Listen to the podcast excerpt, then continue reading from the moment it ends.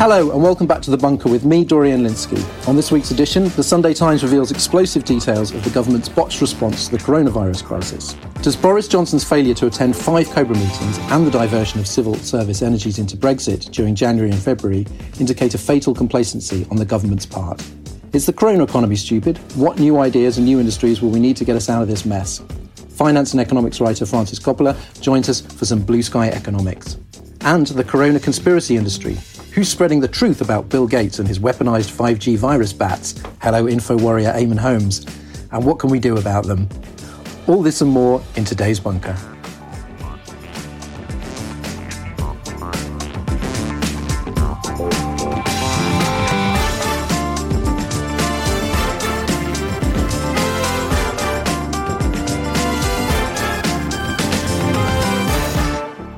Before we start, a small announcement. We're doing another live stream with Remainiacs on the evening of Thursday, 7th of May. We're doing it on Zoom again, and this time there'll be a registration system and moderation to keep out the trolls and racists. If you support our sister show Remainiacs on the crowdfunding platform Patreon, you'll get news on how to register first, and very soon. Bunker listeners, we'll announce how you can register a little nearer the time, but add it to your diary. It should be great fun. Let's say hello to our panel. Making her long awaited bunker debut as a political broadcaster, author, and Remainiacs regular. Her book, Deep Fakes and the Infocalypse, is coming out in July. It's Nina Schick. Hello, Nina. How are you? Hi, I'm, I'm very well. Nice to be back. How's, how's lockdown with a baby? I mean, obviously, when you first have a baby, eh, you're in lockdown anyway, but, but it, it's not that young now. that yeah no it's actually you know what i've been talking to my partner about it and being in lockdown isn't with a young baby isn't that different from just having a baby period the disruption and lack of social life is already something i've become accustomed to um, i have to say it is quite entertaining to have her around because otherwise it might be getting a lot more bored um, but writing a book at the same time means it's quite challenging. I, yeah, I, can imagine. Yeah. Um, you're our one woman German desk. Why is it that you think Germany appears to be doing so much better on the corona fight than Britain. Germany has 56 deaths per million, while Britain has 243. Yeah, I mean, there's a lot of speculation and you know so much is still unknown but there's several theories and one of those is that the average age of the German infected with coronavirus might be younger. It started as a, a pandemic of skiers. Um, so the average age in Germany is 49 versus 62 in France and 62 in Italy.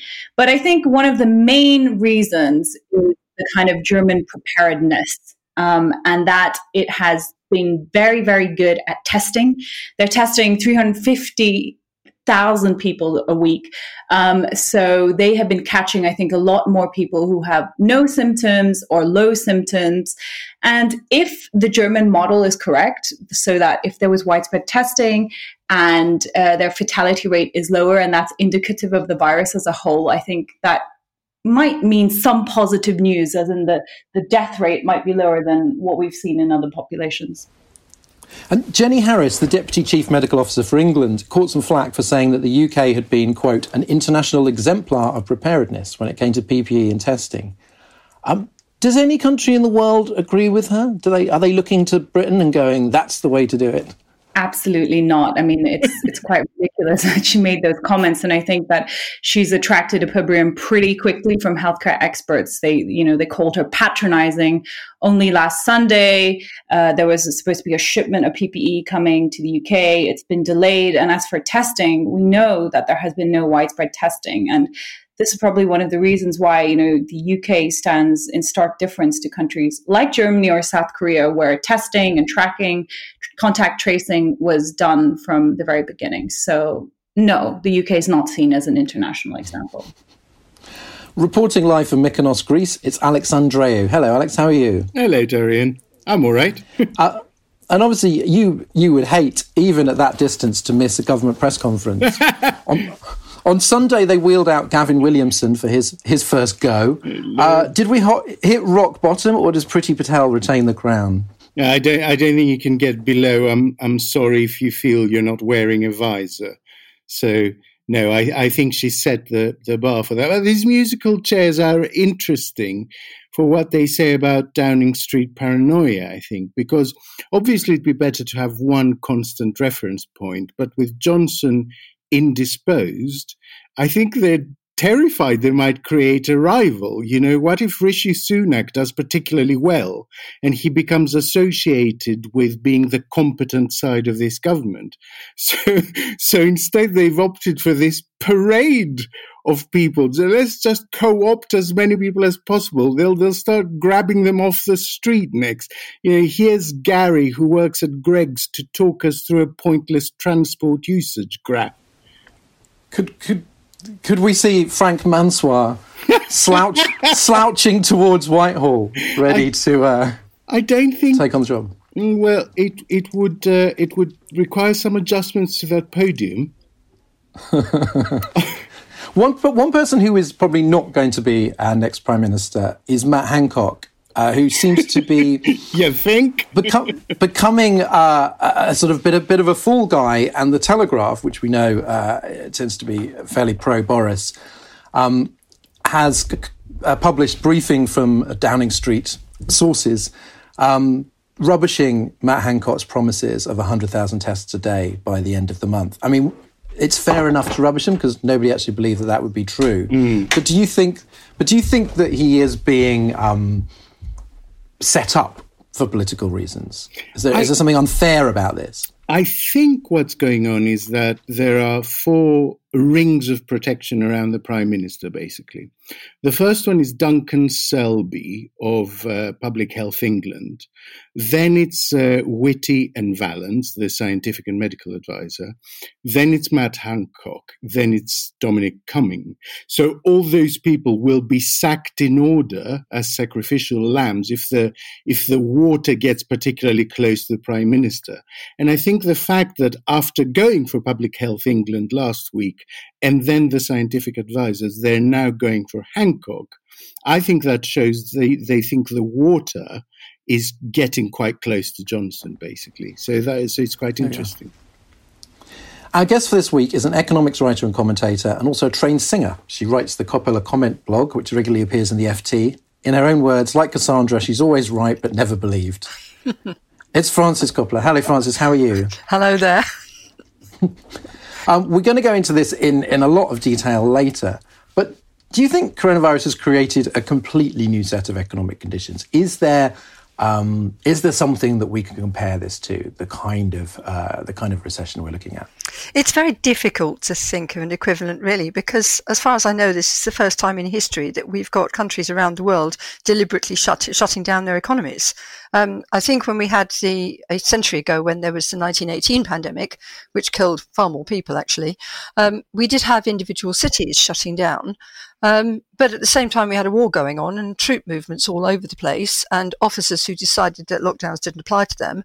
Um, and so it actually wasn't very effective. Um, so um, we ended up with this massive pandemic, and that's actually probably the closest equivalent that we have. So, yeah, we are in uncharted territory. And it's also created popular fear like seldom before, and we know where that can lead. Um, are the, I mean, it's a slightly nerve wracking thought, but is this going to be a year um, that decides the path of the next decade for good or ill. The decisions that governments make now uh, are going to shape us for a long time to come.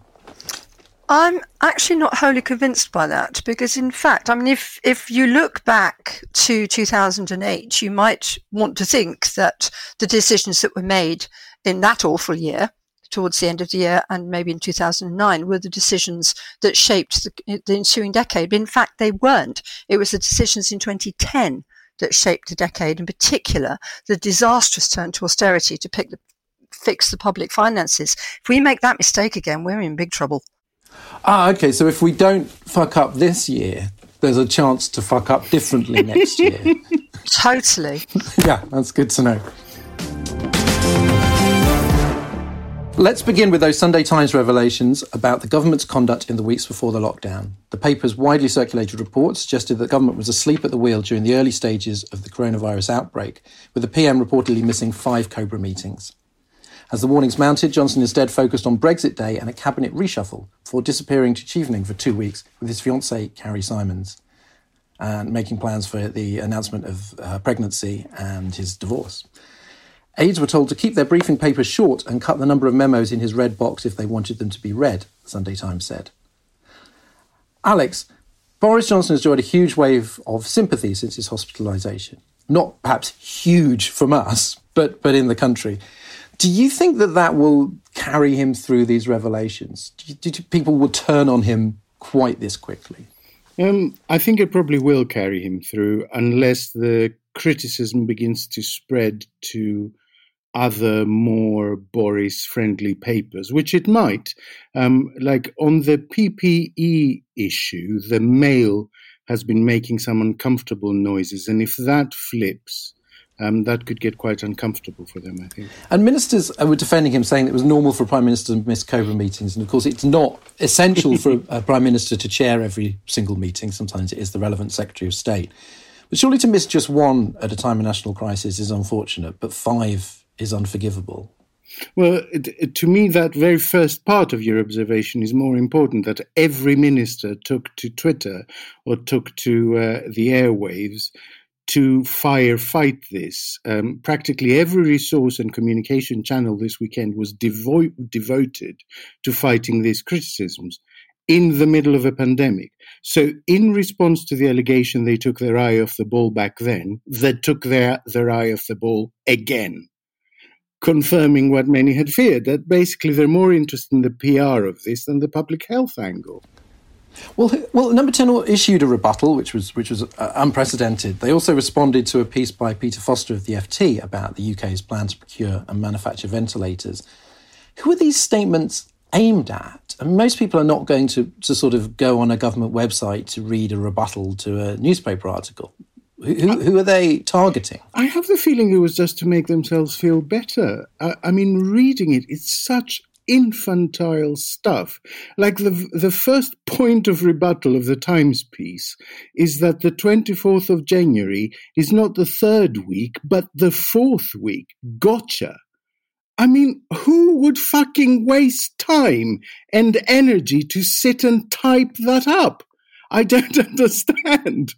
It, it, it, the, you know the example they give about how Alan Johnson ran the the chaired the Cobra meetings during the foot and mouth pandemic. I looked back at that because I had a vague memory that yes, Alan Johnson chaired the meetings as the relevant minister, but Gordon Brown attended every single one of them.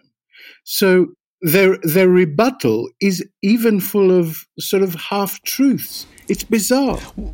Well, Nina, Richard Horton of The Lancet attacked the government for rewriting history uh, in this rebuttal because they'd kind of, they'd they quoted one thing he'd said, but not another, and they basically mis- misrepresented what he was saying back in January. Do you think this, this rebuttal has backfired? Do you think that they will keep doing this every time there's an article they don't like? Because it doesn't it doesn't seem to have gone down well. Yeah, I think holistically, it's not clear whether the government will not make interventions like this in the future. And in part because I think this might become a politicized issue, just like it is in the US, where you're seeing, you know, Donald Trump saying all kinds of things and his followers support him. And just the same with the government here. I mean, depending on your political persuasion, you might think that what the government is doing is either inept or not. Um, on one hand, I think it's clear that the government wasn't prepared. And I think the public can forgive the government for that. But on the other, the more that they kind of deny and lie and try to obfuscate by making rebuttals like this, the more that they might, the tide might actually start turning. So I don't think it's clear. I think we'll see. Well, what intrigued me about the response was not so much the things it rebutted, but the things that it didn't. Um, it left open the idea. It, it didn't sort of uh, quash it at all. The no deal Brexit planning was indeed responsible for a lack of preparedness, for diverting energies in the wrong direction. It says nothing about the criticism of how austerity had, had left this country unprepared. So if you if you put out a denial, but then there are certain massive claims, hugely politically damaging claims, even more damaging than getting the wrong week in January. Yes, exactly. If you doesn't tackle, that just draw attention to it? If you tackle the fact that it was the wrong week in January, then the omissions become quite glaring. It's like, oh, we forgot to mention Brexit and austerity. So, so Nina, do you think that that actually, that it's it's almost a sort of tacit admission that yes, those things were a factor. Yeah, I, I, don't actually, I don't even think that's very controversial. I mean, if you look at what the government was doing in January, you know, it was largely celebrating uh, the fact that Brexit had actually been formalized. They were preoccupied with a cabinet reshuffle, um, you know, and then they were saying things like there's no need to test test test because we're going to develop herd immunity soon after that. So I don't, I don't think it's controversial at all to say that the government was distracted and had its eye off the ball because they were concerned with brexit. Can you imagine if we'd oh. said back in, in June 2016, we are going, well, of course, another problem with Brexit is that it's going to distract the government, thus leading to thousands of unnecessary deaths from from a, a, from a virus. Like that would have that would have been. I think that would have been dismissed as hard hardcore Remoaning. Um, Frances, the government's poll ratings have begun to dip. Uh, down to 52% from 59% last week, confidence in their ability to deal with the crisis. Um, that's not massive, but do you think stories like this and poll ratings like that will sort of, I mean, what's done is done, but will they spur them into more effective action going forward, or will it just spur them into publishing more angry blog posts? The way it's going at the moment is to spur them into um, fighting among themselves. Um, I mean, we seem to have multiple factions um, and briefings and counter briefings going on. We've got the Telegraph desperately issuing lots and lots of, of articles by all and sundry saying how wonderful Boris is. Um, and at the same time, now we've got the Sunday Times saying actually Boris has made lots of mistakes. And um, yeah, there's a fair amount of Gove building going on, which is annoying. Um, so I, am actually not very hopeful. I, I, I don't like the way the government is fragmenting. I think they should be pulling together on this. And, and increasingly, I don't think they are. Well, the pressure is on to reopen the economy. Um, thankfully, we don't actually have people with guns in the street demanding it, but it's certainly it's certainly out there. And the Tony Blair Institute published a report um, offering various versions of, um, from hard lockdown to hard open, um, and kind of balance, saying what kind of uh, state that would leave the economy in. Which parts do you think the government could release from lockdown safely first? What would I'm not sure if you saw the, the Tony Blair report, but do you think that's right about what the first wave would be? Schools, realistically. Um, I mean, there's evidence from other countries that actually having schools open doesn't really cause that much of a problem. Iceland has never closed their schools, and yet they've been extremely effective.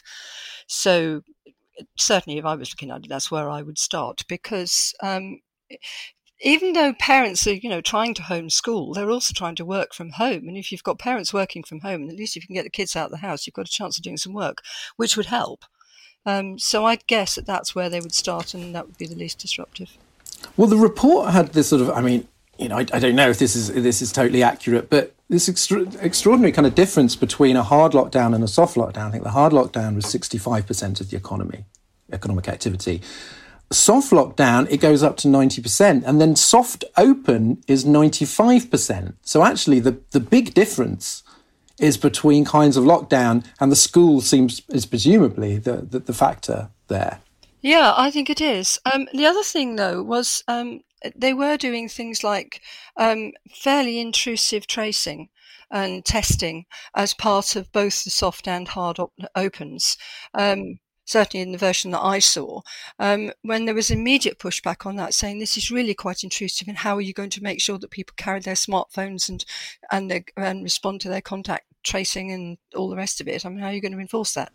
Um, so I suppose Tony, Tony yeah. Blair as, a, as an ID card man. Mm it's heading in that perhaps direction. less bothered, yeah. Yeah, it's heading in that direction. And, you know, it would be quite something if a public health crisis at last forced the British public to accept ID cards that they have been resisting ever since World War II.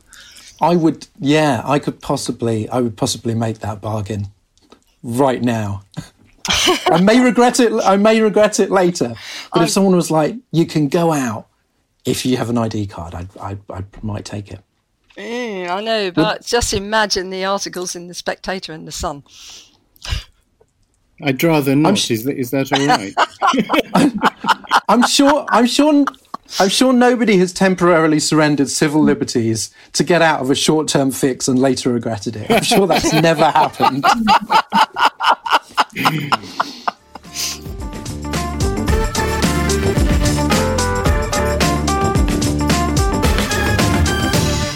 Let's move on from the day to day crisis and take a bit of a longer view on coronanomics. The crisis has already knocked every Conservative spending plan off the rails and replaced them with record levels of spending in order to keep the economy afloat. But will we need even bigger thinking to reconstruct the economy afterwards? Perhaps a wholesale break with the market led economics of the past 40 years. Frances, it seems that Western governments have had interventionism thrust on them whether they like it or not. Oh. Who's, who's making a good job of it? Actually, um, they all seem to be kind of rather resisting it, um, which is weird because actually, if you look at what's going on, we talk about market led economy, it's the markets that are giving up. on, on being free markets. I mean, the amount of intervention going on in markets right now far exceeds anything going on in the economy. Um, you know, yeah, I mean, you've got central banks basically running the show. Um, and while that's going on, I mean, what kind of market-led econ- economy have we got anyway? I can't see what all the fuss is about myself. I mean, why don't they just kind of spend a lot of money on sorting this out and stop worrying? Would, do you think some governments are just uh, just responding better, or, or, or, you, or you were saying that basically the role of the governments is actually far less significant than the role of the of the banks at this stage? No, I'm not saying that. I think, but I think that the central bank role in this, central bank's role in this, is actually hugely important. Um, in, in, that, because what they're doing basically is keeping a, an absolute lid on anything the markets can get up to, and doing it um, in a way that says basically we are saving you, which markets will always respond to. Of course, we will save you, and you know markets will kind of fall neatly into line, which is exactly what's happening. Um, which actually gives governments a bit of a free pass, and they actually need to respond to that by saying we are just going to do whatever it takes to support our economies. Central banks will back us up, because, and the markets will let them do it because the markets haven't got any choice. The situation that we're, that we're looking at is a, is a it's a global, deep global recession, um, and obviously no country can do it can recover alone. On whose recovery does does Britain's depend? Who are the countries that really, if they don't bounce back, nobody bounces back? China.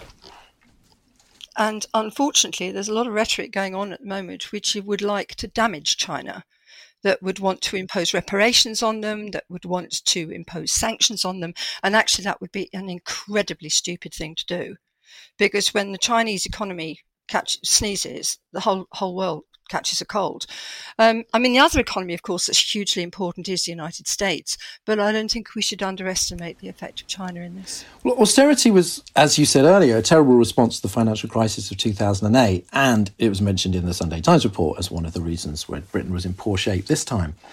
But obviously, when, when you do have huge amounts of debt, when there's been all this emergency spending, there will absolutely be the return of some pressure to to balance the books from the kind of people that, that didn't think they did anything wrong last time. Do you think will the public swallow it again? Because so much of the reason why austerity was successful was because Labour uh, and economists like yourself couldn't, you know, couldn't convince the public at large to reject austerity. But do you do you think that they'll they'll take it again?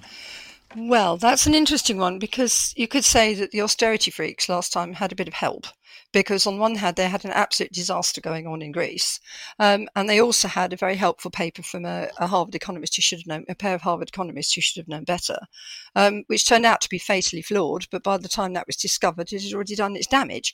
Um, and those those two things played into an austerity narrative that was primarily ideological in origin that basically said you have got to cut the, the size of the state, you, states. You've got to get spending under control. Otherwise, we will end up like Greece. And you know, we were saying, but it, we're not actually like Greece. um, and uh, but it was kind of falling on deaf ears and i still hear that trotted out from time to time beginning to hear it a bit more at the moment. We're going to have to get this debt under control otherwise the whole place will blow up and we'll have hyperinflation and debt collapses and defaults and what have you. And i'm going look if the entire world has got ballooning debt and deficits every country in the world then where are these bond vigilantes who are going to um, dump our currency and dump our debt going to go that is precisely the that is precisely the point. Um, it's it's bang on, Frances, because the the when everyone is running high deficits, there isn't the one country like in there was in Greece for them to concentrate on and sort of do a little bit of financial assassination so they can make a profit out the other end. So you you simply end up with a different equilibrium. That's what happens when it happens everywhere, you simply end up with a different equilibrium, and still some countries will look like better risks and others will look like worse risks. But it will be at a different level. Uh, Alex, we're all coping day to day at the moment, and economics on this scale baffles most voters at the best of times. Do you think that there's going to be a public appetite for a new economics, you know, a global new deal, thinking about these these really huge shifts, or or is it just, or is it destined to be kind of a, a niche cause? I, I, think, in practical terms, there are things that it will be really hard to row back from. So, you know, when you have every politician from every party accepting unanimously that 94 quid is not enough to live on a week, it's really difficult to go you know, to reverse from that. When you've uh, gathered every single homeless person in the space of a week and put them up in a hostel somewhere, something you, you said before would take 10 years, it, it's very difficult to then say, well, the virus is over now, so off you go back to your street corner. So, so I think the practical economics will be forever changed. Uh, Nina, it's hard to make firm predictions here, but what do you think um, this new economic era will look like when the when the lockdowns are lifted? What do you think um, are going to have to be top priorities uh, in order to try and kind of get the get the world economy back on its feet?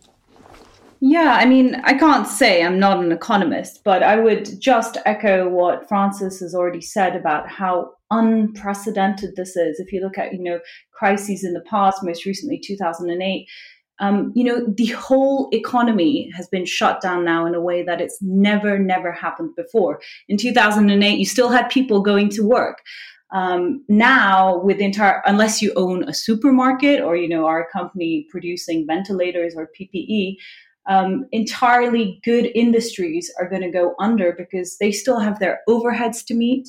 Um, and the longer they're out of action, you know, the longer they're going to become untenable. And I think that the government response actually has been astonishingly quick. And I think they learned that from 2008. If you look at what has happened in the US and what's happened in the Eurozone and here in the UK.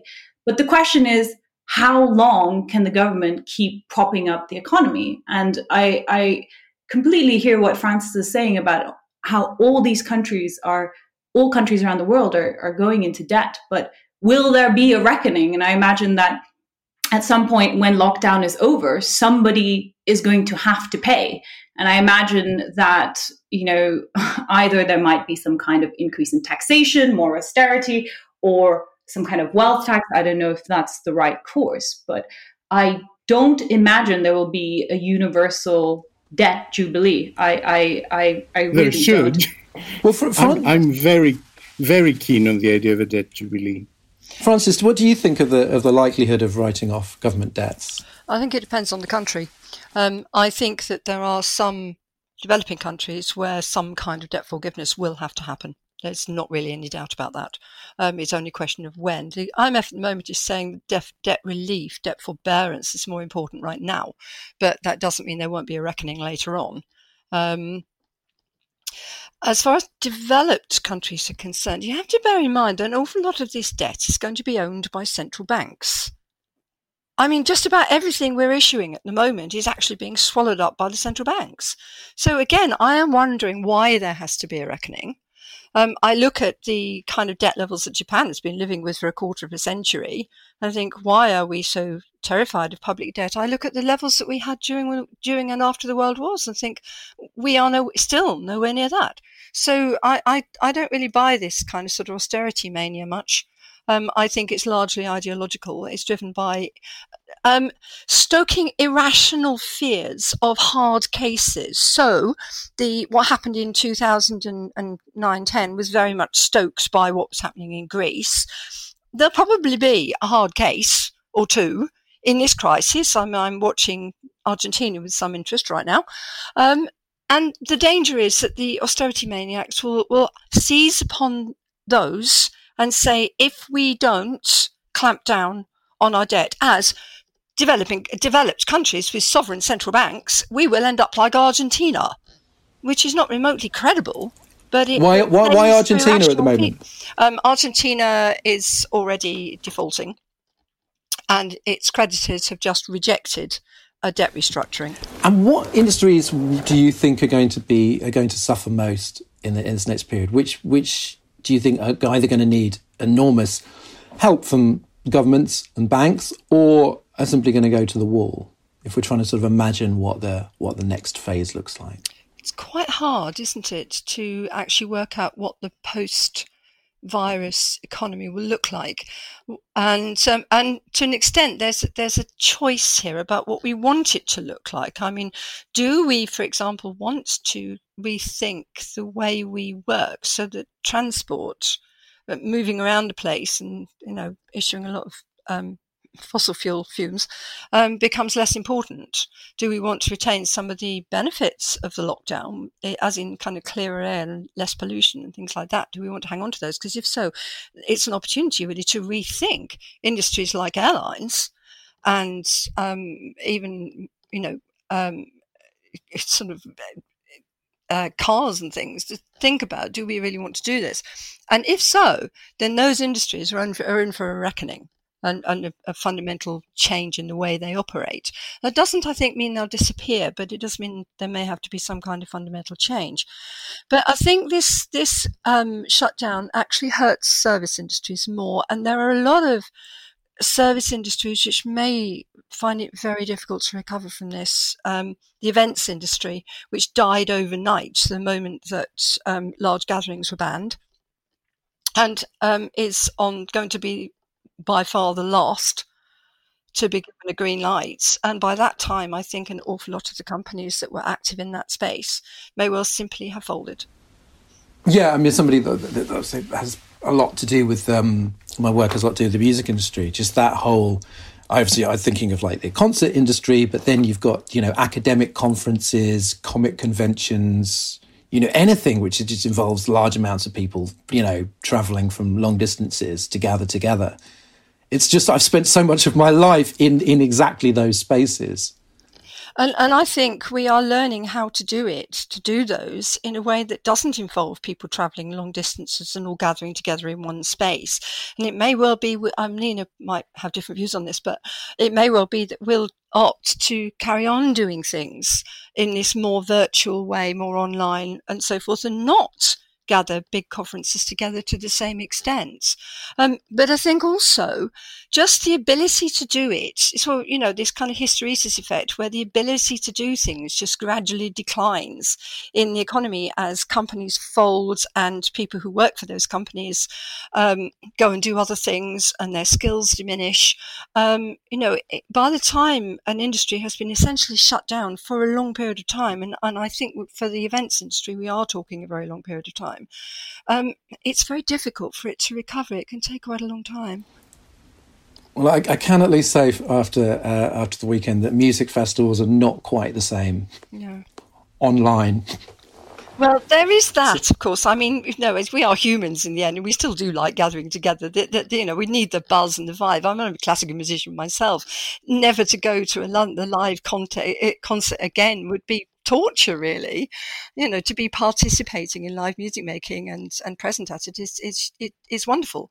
So you know i'm hopeful that eventually it will come to life again but i am concerned about the skills loss and the loss of companies because i think you know actually getting things moving again might might be quite difficult as everyone knows, if you really want the truth about what's going on with the COVID crisis, you avoid the MSM shills who are all in the pocket of big face mask and listen to the people who really know what's what. Maverick celebrities on Twitter, oversharing aunts and uncles on Facebook. COVID 19 has proved a godsend for the bullshit industry. How else would we know that Bill Gates' mind control vaccines or 5G masks are to blame, or the whole thing is a hoax made up by the Democratic Party? Despite efforts to silence the cranks, Facebook is still teems with claims that hair dryers, garlic water, and holding your breath are effective countermeasures, while celebrities, including Woody Harrelson and MIA, have boarded the bollocks train. Nina, your book is about disinformation. Do you think right now we're seeing mostly disinformation, uh, which I think is deliberate lies spread with malicious intent, or misinformation, which is people sincerely not knowing what the fuck they're talking about? You know, is is it necessarily? Should we think of? I don't think, for example, that, that Woody Harrelson is working for a state actor. Um, so, how? What, what's the sort of balance there? Do you think? Yeah, well, we actually this is the perfect case study for how dangerous our information ecosystem has become, and we're actually seeing the whole gamut. So we're seeing disinformation perpetrated by the whole range of actors, including state actors, to scammers, scammers and crooks, uh, conspiracy theorists, and we're also seeing misinformation, which is the spread of false information, naive or through people's mis- misplaced beliefs. Um, on kind of state actor level, you're seeing a long running trope um, that actually comes from the Cold War when the Soviets uh, spread the lie that H- HIV AIDS was a man made virus created by the US Army. So you've basically been seeing Russia pushing that disinformation about COVID 19 as well. Um, you're seeing it in domestic influence operations, where, for example, like you already mentioned, Trump has been saying that this has been a Democratic hoax. Um, and then you have your conspiracy theorists and influencers who just have so much um, of a big audience right now who just want to push kind of whatever they believe is behind this. So you have the whole gamut of everything that our e- information ecosystem has become around COVID 19. Well, C- Corona Villain of the Week was Eamonn Holmes, who on this morning appeared to support the idea that 5G could be responsible for the outbreak because he has, quote, an inquiring mind and doesn't just follow the state narrative. Uh, for his inquiring mind, he's been reprimanded by ITV and Ofcom, but if he ever wants it, a show on RT is surely his for the asking. Do you think this kind of soft conspiracism, not the full corkboard crisscross with red thread stuff, but, you know, just asking questions, uh, is as dangerous as the hard stuff, almost because it just seems so reasonable that Eamonn Holmes does not seem, he's, he's not Alex Jones. You know, so you might think, oh, you know, he's just curious. Yeah, and actually, it just to me indicates the broader kind of crisis of trust that we have in our entire society because we're told that we're surrounded by disinformation and misinformation and that you need to be vigilant. And you do need to be vigilant because we're all prone to falling for misinformation and disinformation. But the fact is, then people like Eamonn Holmes, you know, say that they're just asking questions, but he's asking obviously the wrong questions. So I think this kind of uh, skepticism, not wanting to believe um, facts or the mainstream kind of view, is just more indicative of how kind of trust is breaking down. And this thing that he represents is something that's becoming even more prevalent in society now. So it isn't just like the crazy stuff, you know, it's the soft kind of, oh, um, what's going on here? Maybe China is behind this. So that that's something that's just on the uptick. Alex, when I was at journalism college in the 90s, I, I wrote a project about conspiracy theories, and it was. You never were in, in college in the 90s. Late, late you 90s. look a day Um, over 30. and it was quite entertaining. You know, it's the, it's the era of X Files. Some of it was dangerous. Um, obviously, you know, the Oklahoma bombings, but it wasn't super mainstream. Now you've got a lot of ordinary people. They're radicalized by Fox News and Donald Trump in the states, social media everywhere. Is it just? It's very hard to get them out of that. Is it just a fact of political life that a significant minority of voters I mean, I think absolute bare minimum, it seems to be about seven, eight percent. And obviously, in case of Republicans, it seems to go a lot higher. Are just beyond reason. Do you know what? If you'd asked me three days ago, I'd have said yes. Um, last night, this friend of mine, who used to be a very, very good friend for about 10 years, but then we lost touch, we've grown apart, we haven't spoken in several years. But this notification pops up that she commented on one of my posts. And I think, oh, that's nice. I wonder what what she she's saying. And it was full on Bill Gates 5G anti-vax stuff now, and and she used to be a, a reasonable person, so I don't, I don't. It it really shocked me. I don't know what happens. No, but that's what I mean. That's what I mean. Do we have to accept that there are just the, the, almost like once they're gone, they're gone. I, have had this experience with various sort of friends of mine, um, many of whom used to be in bands, uh, where you know you, you you just can't talk them back. It, it becomes there's a psychological. Um, you know, defense makes is it a backfire effect? The, the more that you challenge, yes, them, I, I, know what you mean. The, the, kind of more defensive Someone did a huge uh, study of the stories that used to be propagated by Golden Dawn in in Greece. You know, our sort of proper far right fascist party, and they found that in in every one of those stories was inbuilt the notion that people will tell you this isn't happening People will tell you it's not true. People will point to this evidence, but they're lying. And so, when the narrative has built into it this idea that whatever they tell you, it's because of this conspiracy that we're talking to you about, everything becomes confirmation.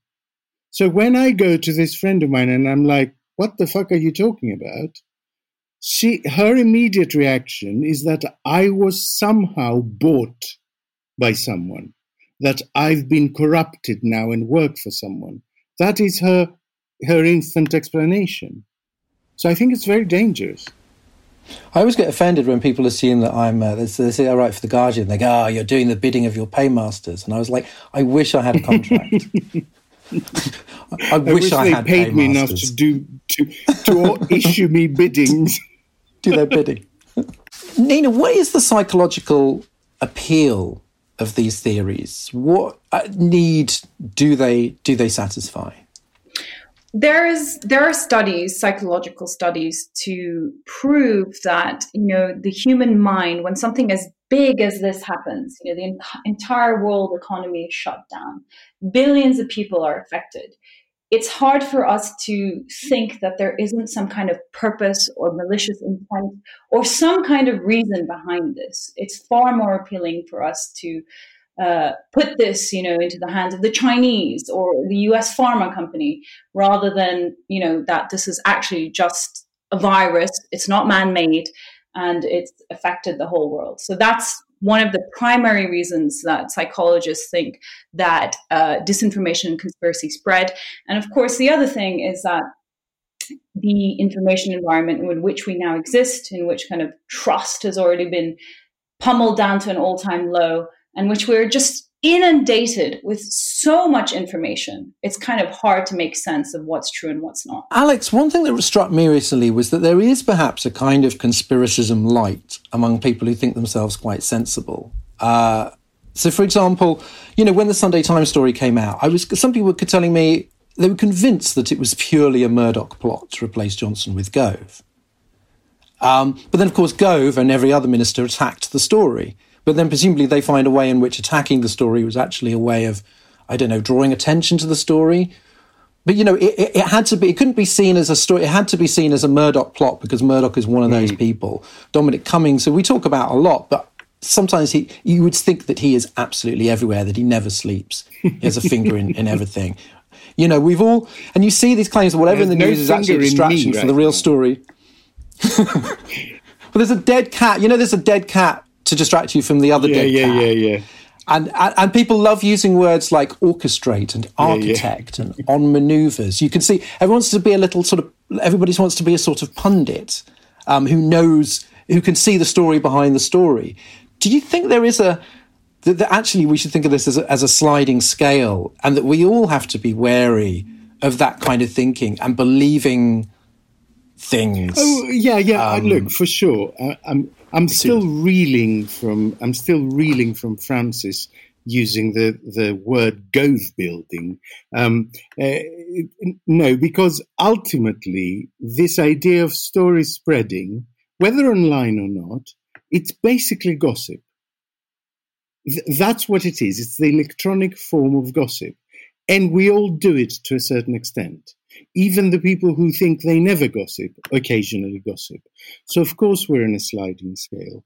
The problem is when, um, if you have a government like we have right now, like the United States has right now, which has actively undermined the institutions that we use as um, uh, sort of the constants, so we can determine, you know, is the BBC picking that story up, or is you know, when you have a government that has actively undermined all those institutions, all those international organizations that we use as constants, then you're in really dangerous water because you have actually no reference point to say this is bullshit or it would be in X, Y, and Z paper. This is true because I see it on that website. Um, and, and so you're operating in an environment where you have no reference point.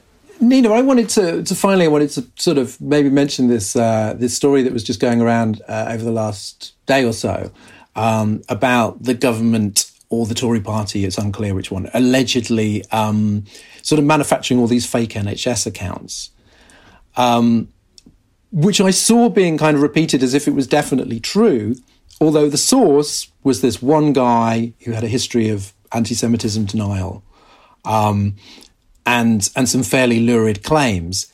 And yet, lots of people who would think themselves quite careful uh, kind of took it as like, oh well, this is this is sort of definitely happening. Now I don't know how this story is going to sort of pan out, but it certainly doesn't seem to be one that you should immediately believe. So it suggests that kind of media literacy and sort of social media literacy is actually sort of incredibly hard. How do you you can perhaps teach young people uh, at school, but I mean, how do you actually get people to just to sort of pause to check the source, to look at the, somebody, to look at the Twitter feed, to think is anyone else picking up on this story? Does the story is the story consistent? Like that's quite a lot for ordinary people to do. Yeah, it, it is a lot. And because it is quite a lot for ordinary people to do, and because of the kind of way which we communicate now on social media, um, that is one of the reasons why this kind of disinformation or misinformation can spread so quickly. The example you just noted is particularly alarming because it teaches us all the lesson that we need to be aware of our political biases before we retweet this kind of stuff or before we pass this kind of information on. And I think I would note that this type of misinformation, the information environment that we can't trust, is a trend that's only going to accelerate as we go into the future because we're heading into kind of the age of AI, which I write about in my book, where disinformation and misinformation will be even more convincing because you're going to have content that's um, fake video and audio that's just going to be undistinguishable from the real thing. So, the crisis of disinformation, which we've seen in the last 10 years through social media, the internet, and smartphones, which has really shaken geopolitics, um, it's just going to get worse in the next decade. So, things like media literacy, things like um, debunking many kind of state-led lies is going to have to become increasingly important. It's just going to become a feature of our lives going forward. No easy answers. We've come to the end of the podcast, which means it's time to ask our panel for their escape routes from politics. As we confine ourselves at home in order to save the world, what music, TV, books, or even podcasts will take our minds off the great task at hand?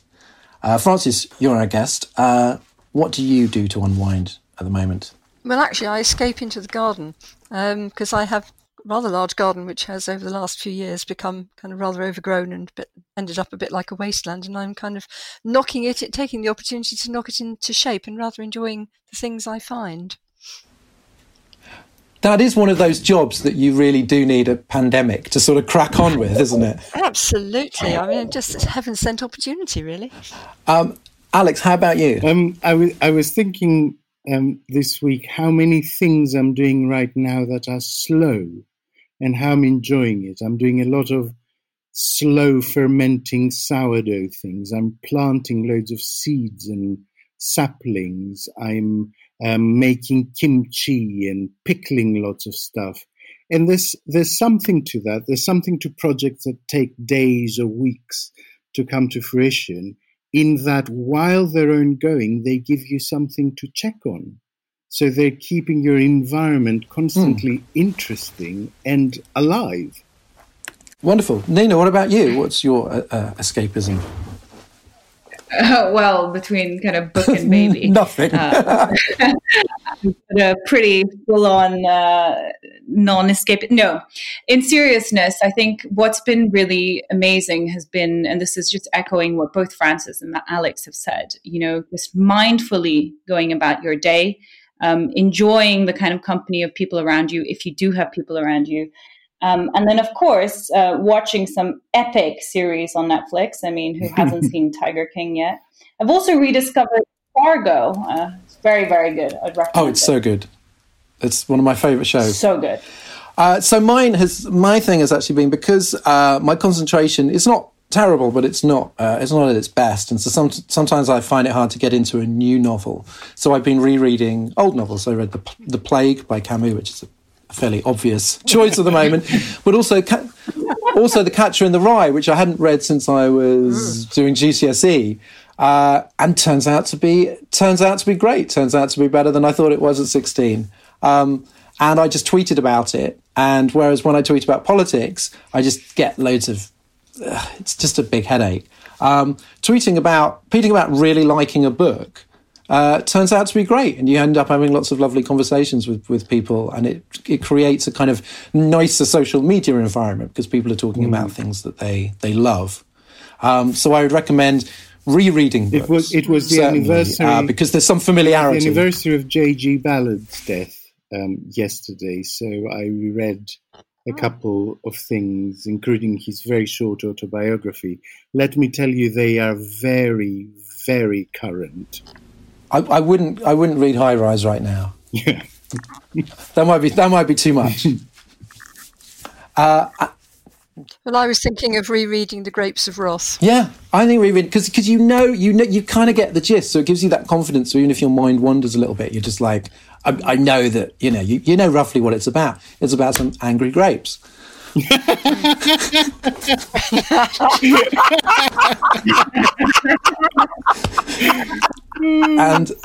that brings us to the end of this week's bunker. Uh, look out for ways to register for our Zoom chat on Thursday, 7th of May. Every re- everybody registers gets a free barrel of crude oil. Thanks to our panel Nina Schick, Frances Coppola, and Alex Andreou, who's off to change into his Romaniacs costume. thanks, for, thanks, everyone. We'll be back tomorrow with another Bunker Daily and the full length show this time next week. Subscribe to The Bunker on Apple Podcasts and follow us on Twitter at bunker underscore pod. Thanks for listening. Stay well. We'll see you next week.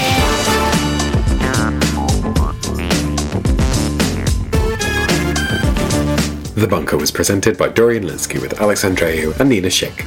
Audio production was by me, Alex Rees. The producer is Andrew Harrison, and the assistant producer is Jacob Archbold. Theme tune by Kenny Dickenson, the Bunker is a Podmasters production.